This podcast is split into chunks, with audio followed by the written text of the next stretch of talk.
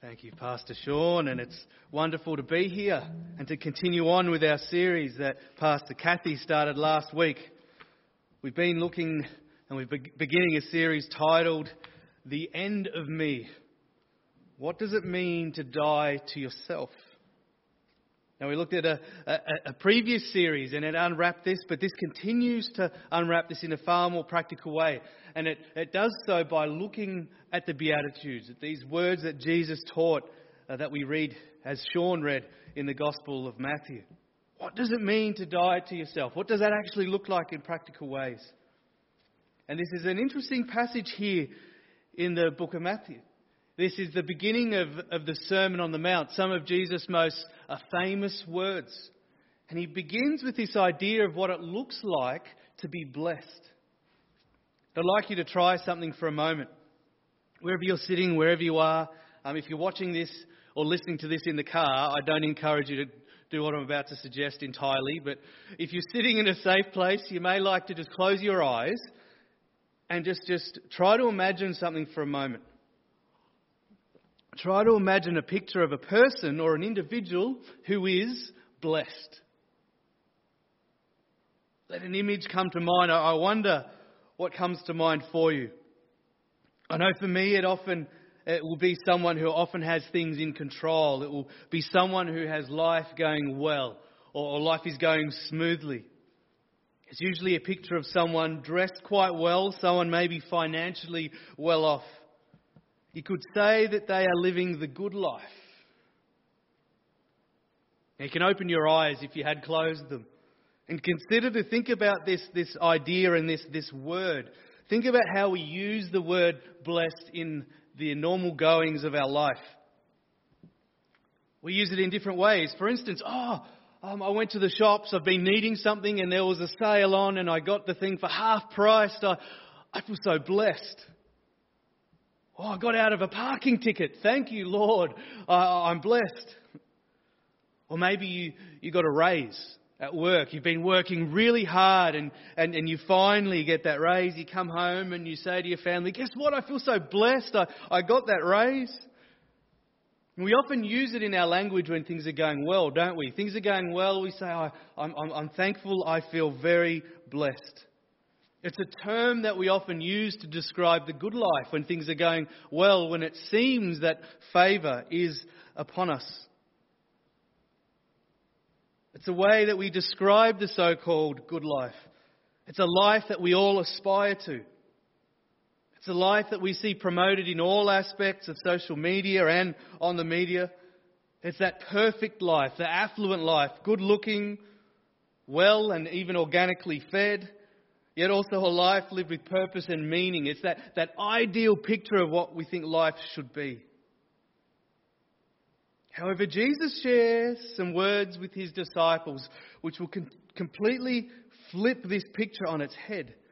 He paints a picture of what it means to be truly blessed, and it is far different than what we would normally expect. And we have this recorded for us in the Gospel of Matthew in chapter 5, which Sean has already read for us.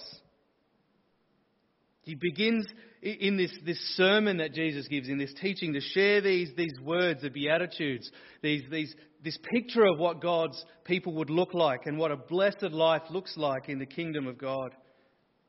Jesus unpacks and defines what it truly means to be blessed in his kingdom. And so Jesus takes this Greek word, makarios, which by definition actually means fortunate or well off. And so as Jesus uses this word, there's no wordplay. He's using an actual term that up to that point in time would have been used to mean fortunate, well off, things are going well. But what Jesus does is to give us an upside down or back to front, completely absurd redefinition for this idea. And it seems to be in complete contradiction and in defiance to what we would normally believe. Think about it. Jesus said, Blessed are the poor in spirit. But our culture says, Fortunate are the strong in spirit, the headstrong, those who are confident. Jesus said, Blessed are those who mourn. But our culture said, Blessed are those who are happy. who are full of joy and who celebrate. Blessed are those who party. Blessed are those who turn up to red carpet events if they're so lucky enough to get a ticket. Jesus said, Blessed are those who are humble. But in our culture, blessed are those who are well known, who are popular, who are famous, who have the most of all that life has to offer. Blessed are those who have the most followers on Facebook and the most views on YouTube. Jesus says, Blessed are those who hunger and thirst for justice. But in our world, it seems fortunate are those who look out for number one, those who pursue their own dreams and uh, desires at the expense of those around them, who may even pursue well meaning causes, but for their own glory and for their own prominence. Jesus says, Blessed are those who are merciful. But in our culture, blessed are those who are strong, who are independent. The fortunate ones are the initiators and the self made, those who seek out opportunities and who turn them into profit. See, as we read Jesus' words and we look deeply, you might even be thinking, surely he didn't know what he was saying. Surely not. It doesn't seem like what a, a blessed life, a fortunate life looks like. But Jesus knew exactly what he was saying and he meant every word. That in our brokenness, we find what we truly need in Jesus. In a place where we die to ourselves, where we surrender and we live for Him. It's in this place that we truly find life and life to its fullest. Today, in part two of this, this, this series of four, we're going to focus on this idea God blesses those who mourn, for they will be comforted. God blesses those who mourn, for they will be comforted. Think about for a moment. This idea seems absurd, as, as many other facets of this passage do. To think that we are fortunate in mourning. I mean, this is not what it means to be fortunate or to be blessed in our world today. And mourning is not a blessing, mourning is suffering. It's loss, it's pain, it's regret, it's tears. Mourning happens when things don't go the way we had planned, or when life is far more difficult and painful than when we thought it might be. Mourning is our response to loss, not to gain. It's our response when we lose loved ones, or when desires or dreams go unmet. It can be a loss of finance, it can be a loss of our comforts, it can be a loss of our control. We often mourn the way things were have you found yourself talking like that lately? Can you remember when things were like such and such? And as I've been thinking about these words, the reality hit me that we're actually all in a place of mourning.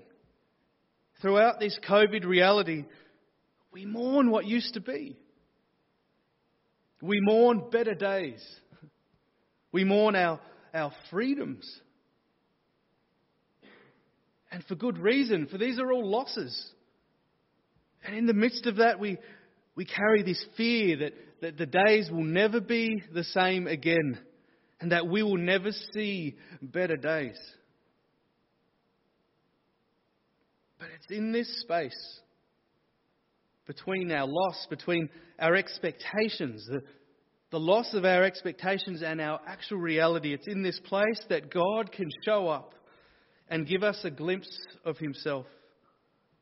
And in a way that we can never experience when things are going well. In ways we could never experience in times of ease, in times of comfort, when things are just going smoothly. It's in these times we experience God in a whole new way, and what we discover is that He is truly all that we need. We discover that in times of mourning, we can turn to our Heavenly Father and find His comfort. And in the midst of that, we can discover a couple, a couple of things, a few, I should say, three things to be exact. I'd like to unpack them for us today. In mourning, we discover that when you lose what you want, you gain what you truly need. We all reach a point in life where what we want or what we, we expect will not come to be. It will not happen. We may even have good desires that aren't necessarily out of God's will. But when they don't come to pass, it can, it can lead us to a, a sense of loss and disappointment, to mourning. On life's journey, we will all suffer loss in some form. We will lose people that we love. We may lose our health, our jobs, whatever it is. We'll all face loss in some way. It's in the midst of these times that God can show up and give us what we truly need. In Ecclesiastes chapter 7 from verse 2 to 4, I'd like to read some words that I remember reading many times before and, and puzzled over these words. What, what does this truly mean? In Ecclesiastes, we read Solomon who, who wrote these words Better to spend your time at funerals than at parties. After all, everyone dies, so the living should take this to heart. Sorrow is better than laughter. For sadness has a refining influence on us. A wise person thinks a lot about death, while a fool thinks only about having a good time. It's an interesting verse, isn't it? It's quite dark if you read it at first. It's like, well, what's being said here? Because I know most of us would far prefer be at a party than at a funeral. And who doesn't want to seek after the good things in life? I mean, it's the, it's the standard, it's the norm, it's our, our natural way of being. And yet, only a fool thinks about having a good time, we read. See, there's this truth in the midst of these words that in times of loss, we are forced to focus on the things in life that really matter. It's in those times when we're faced with our own mortality.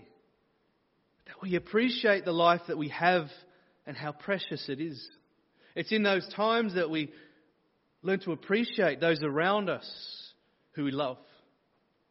And in my role, I am able to have the privilege of supporting many people in times of loss and also being you know, to lead many, many funerals and celebration memorial services. And after these times, I often come home after supporting family and, and loved ones and friends in these seasons. Often come home and I just wrap my arms around my kids and my wife like, like never before. Because as you sit in these places, you come to realize what truly matters in life. You appreciate what you have You know, it's in these times, in these seasons of mourning, that we really understand what matters. And it's in these times that what matters most is the very presence of God. His presence becomes all the more real in these seasons and in these times as we reach out to Him. You know, the evil one would love us to shake our fist at God in these seasons to turn our backs on Him, to, to walk in the opposite direction. He, will, he would want to use these times to, to harm us, to distract us, to cause us to become bitter and hard, and to cause us to weep in utter despair. But God would use these times to teach us, to sharpen us, to give us lasting joy as we learn to rely on Him it's in these times where he offers his own comfort. We read that those who mourn will be comforted. As we unpack this, we see in Scripture, we see that our God is a God that comes and comforts us. In John 14, 26, 27, we read, But the advocate, and I'll pause. The word advocate has, has many meanings. In NLT, it's, it's, it's translated as, as advocate, but it also means our, our comforter, our counselor. So the one who, is, who speaks on our behalf, who defends us, who comforts us, who counsels us, that is the Holy Spirit whom the Father will send in my name, will teach you all things and remind you of everything I have said to you, says Jesus. Peace I leave with you, says Jesus. My peace I give you.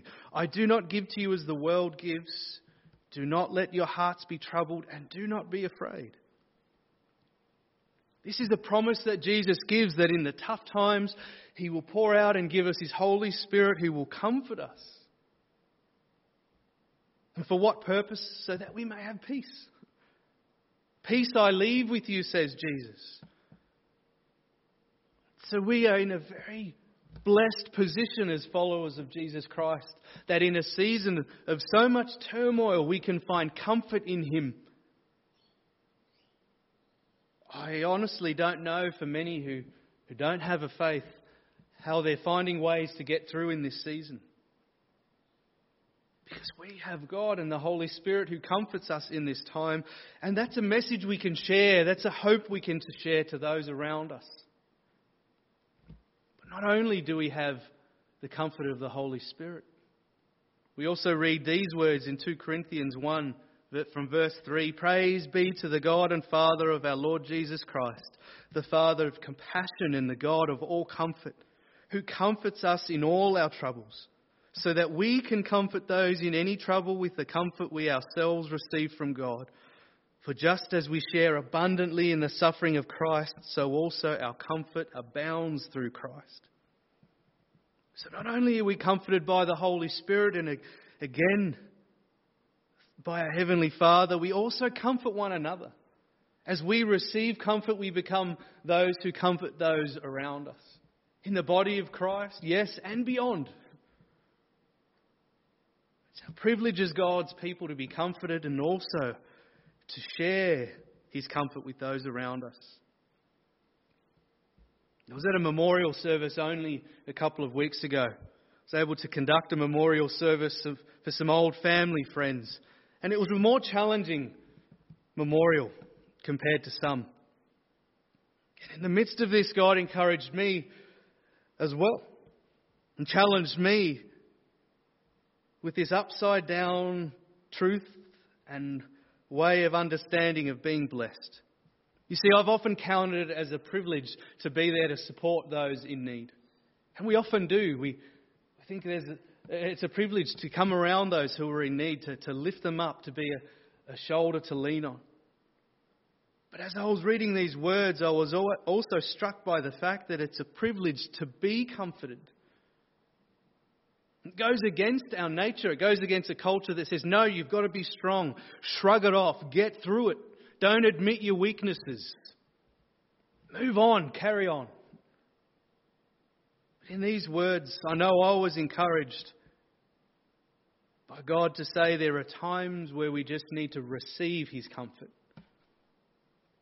Times where we can pause and admit that in our weakness we find strength in Him. We don't just push through it in our own strength. No, we can admit and give permission to receive comfort from our God and to receive comfort from those around us.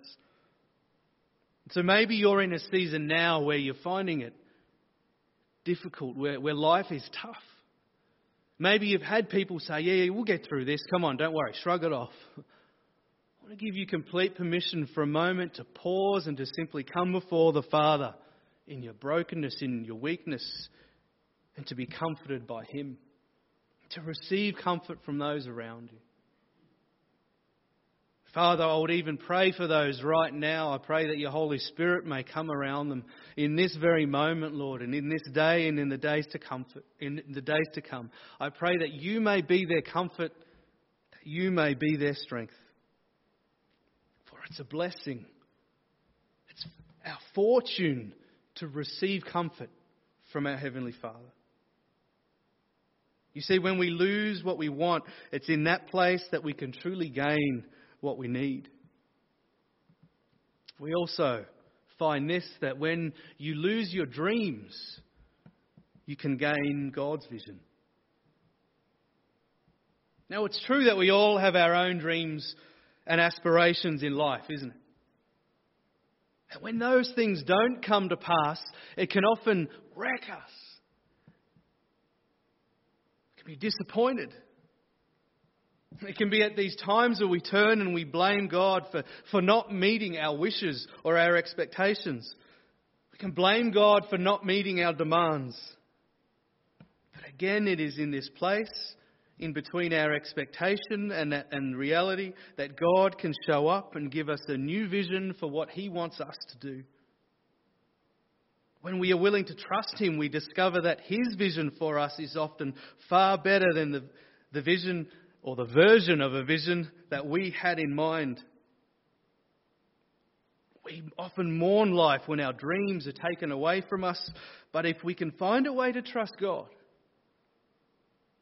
that mourning can actually turn into joy. This made me think of Paul, probably one of the most dramatic versions of this. Is found in Acts 26. Now, this is a a telling. This is Paul, Saul, Saul and Paul. This is his actual telling of his account when he has this account with Jesus Christ.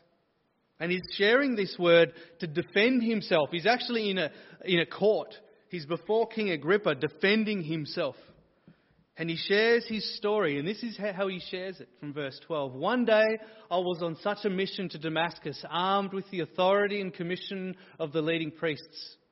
About noon, Your Majesty, I was on the road, and a light from heaven, brighter than the sun, shone down on me and my companions. We all fell down, and I heard a voice saying to me in Aramaic, Saul, Saul, why are you persecuting me? It is useless for you to fight against my will.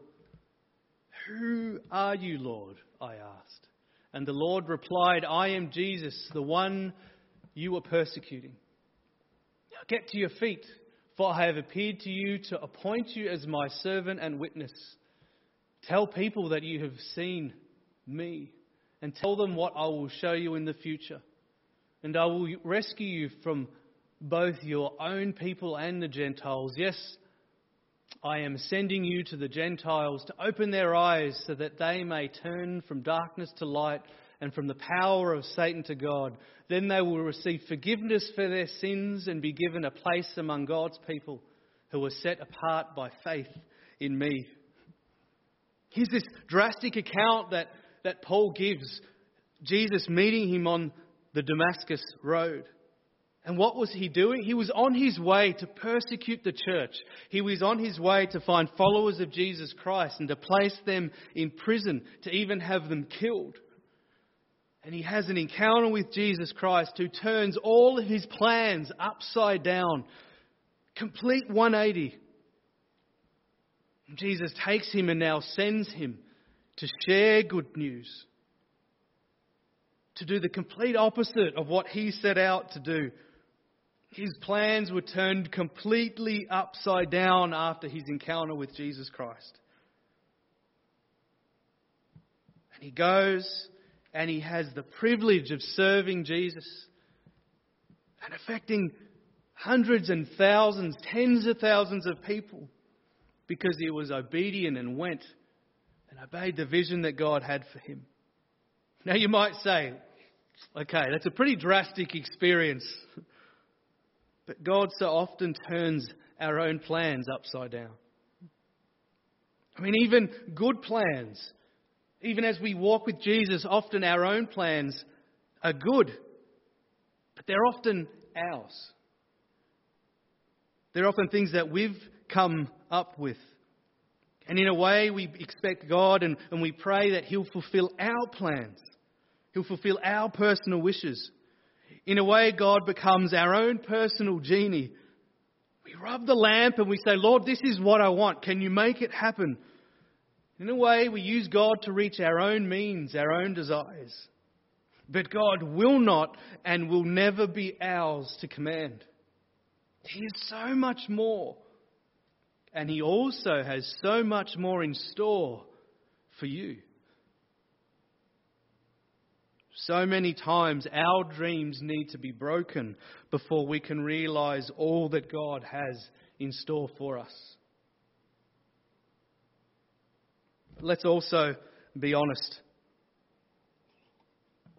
These are good truths, but if we look deep down, we aren't often fully convinced that God's plans are better for us than the ones that we can come up with. Like the missionary who uttered the words, Okay, God, I will go wherever you will send me as long as it's to Hawaii or one of those tropical places. Somehow, Deep down, we believe that God wants us to suffer and to go through tough seasons, to go through all the things we don't want to go through. Sometimes we just think He actually wants hardship for us, all those things we don't want, we don't need. So we pursue our own dreams, our own desires. The problem is they leave us wanting every single time.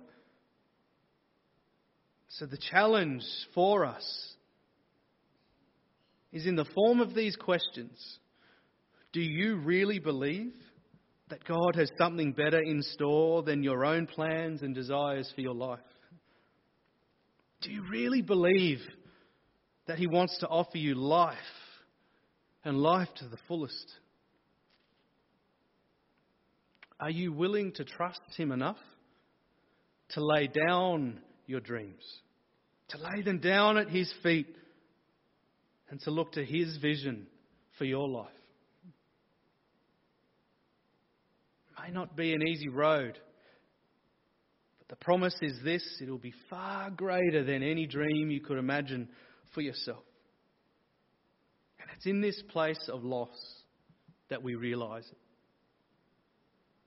See, in mourning, we discover that when you lose what you want, you gain what you need. You, you discover that when you lose your dreams, it's only in that place you can gain God's vision for your life. We also discover that it's when you lose your perfection you gain God's grace. When you lose your perfection. What do I mean by when you lose your perfection? Well, think about that idea.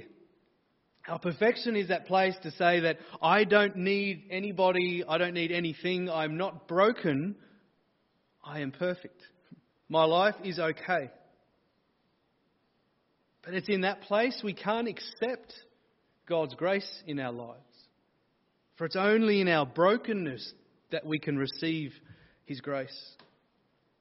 You see, mourning is a natural reaction to sin in our lives. It's a natural reaction to sin in our heart. And we see this in 2 Samuel chapters 11 and 12. You might like to go and unpack it a bit yourself. We see this in King David, who we read and understand was a man who loved God, who was a man after God's own heart, and yet he commits adultery with Bathsheba, murdering her husband in the process. And in the midst of this place, he writes a psalm. And we catch a glimpse of his remorse. We catch a glimpse of his guilt. We catch a glimpse of his mourning in these words that he pens in Psalm 51. And I'd like to read the whole psalm. Good words for this season. Have mercy on me, O God. Remember, this is David speaking. Have mercy on me, O God, because of your unfailing love, because of your great compassion. Blot out the stain of my sins. Wash me clean from my guilt. Purify me from my sin. For I recognize my rebellion. It haunts me day and night. Against you and you alone have I sinned. I have done what is evil in your sight you will be proved right in what I say, and your judgment against me is just. For I was born a sinner. Yes, from the moment my mother conceived me, but you desire honesty from the womb, teaching me wisdom, even there. Purify me from my sins, and I will be clean. Wash me, and I will be whiter than snow. Give me back my joy again. You have broken me. Now let me rejoice. Don't let me, don't keep looking at my sins. Remove the stain of my guilt. Create in me a clean heart, O God. Renew a loyal spirit within me. Do not banish me from your presence and don't take your Holy Spirit from me. Restore to me the joy of your salvation and make me willing to obey you. Then I will teach your ways to rebels and, and they will return to you. Forgive me for shedding blood, O God, who saves. Then I will joyfully sing of your forgiveness. Unseal my lips, O Lord, that my mouth may praise you. You do not desire a sacrifice, or I would offer one. You do not want a burnt offering. The sacrifice that you desire is a broken spirit. You will not reject a broken and repentant heart, O God. Can you, can you feel the mourning and, and, and the shame that he feels for his actions? Can you see the repentance of his, of his heart, the, the stature of his spirit to come before, before God in repentance, acknowledging his brokenness and his sin? For mourning is an appropriate response to sin. It's the only response that leaves plenty of room for God's grace. Come face to face with our failure as we mourn appropriately, then God's grace has room to operate because our pride has finally been torn down. Mourning over our brokenness and sin opens the door to God's grace and His forgiveness. As we read in 1 John 1 8, 9, if we claim we have no sin, we are only fooling ourselves and not living in the truth. But if we confess our sins to Him, He is faithful and just to forgive us our sins and to cleanse us from all wickedness. If we, can, if we confess our sins, He is faithful he will cleanse us. And Ephesians 1 6 to 8 says, So we praise God for the glorious grace He has poured out on us who belong to His dear Son. He is so rich in kindness and grace that He purchased our freedom with the blood of His Son and forgave our sins. He has showered His kindness on us, along with all wisdom and understanding. You see, here's the promise that if we come in mourning, if we confess our sin, our God is good. And He pours His grace upon us. He offers forgiveness. He lifts us up from brokenness. And He calls us sons and daughters of God. But it only comes when we let go of our perfection.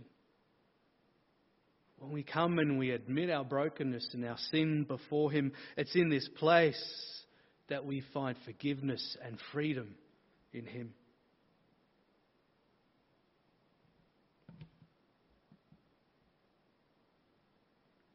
See, in mourning, we discover that it's when we lose what you want that you gain what you need. Discover that when you lose your dreams, it's then when you can gain God's vision. And it's when you lose your perfection, it's in that place you can gain God's grace. As long as we are self as long as we are self-sufficient, as long as we only depend on our own strength, we cannot be dependent on God. It's when we lose what we want in life. It's when our dreams are shattered. And it's when we are face to face with the reality of our sin. It's in this place that God can show up. It's in our weaknesses where He gives us strength. Can I pray? Father, we thank you for your truths. In so many ways, they are contrary to so many things our world, our, our natural being would believe. But Father, there's so much wisdom in your words. We thank you for your hard truth the upside down nature of your good news. So we come before you, Lord, today. Recognizing, Lord, that we are broken people, that we are sinners, that we need you. Lord, we thank you that it's in this place that we find grace from you. That you give us strength, Lord. Lord, that you give us what we need. That we give us your vision. That you pour out your grace and your love and forgiveness upon us. So, Lord, help us not to run from you in pride. Help us to come before you humbly. This place, Father, we thank you that your Holy Spirit comes and you fill us and empower us to live our days for you. And so, for each person here this morning, or whenever they may be listening to this right now, whatever place they find themselves in, I pray that your Holy Spirit may come and empower them and fill them afresh. Help us to come to you, Lord, with humility. It's in that place, Lord, where we find you. Help us to die to ourselves and by doing so find life in you. Life like never before, life, Lord. Life in its complete fullness. So we give ourselves to you once more. We offer our lives. We offer our ambitions. We offer our dreams. We offer them to you, Lord, trusting and knowing that you watch us, that you lead us, that you guide us. And we thank you. We pray all of these things in the mighty name of Jesus. And God's people say, Amen. I'd like to thank you for joining us in this time now, as you go, if you happen to be with someone, I want to encourage you to turn and stop for a moment. Before you run off into this day, just pause and have a chat with one another. Talk about what, what challenged you. Maybe what did God speak to you about in the midst of these words? If you're on your own, pause for a moment, ask the same questions Lord, what are you saying to me in the midst of this time? What are the encouragements? What are the challenges that He has for you on this day? Otherwise, I pray that you may go knowing that He is with you. I pray that you may go in the fullness and the power of the Holy Spirit. Amen.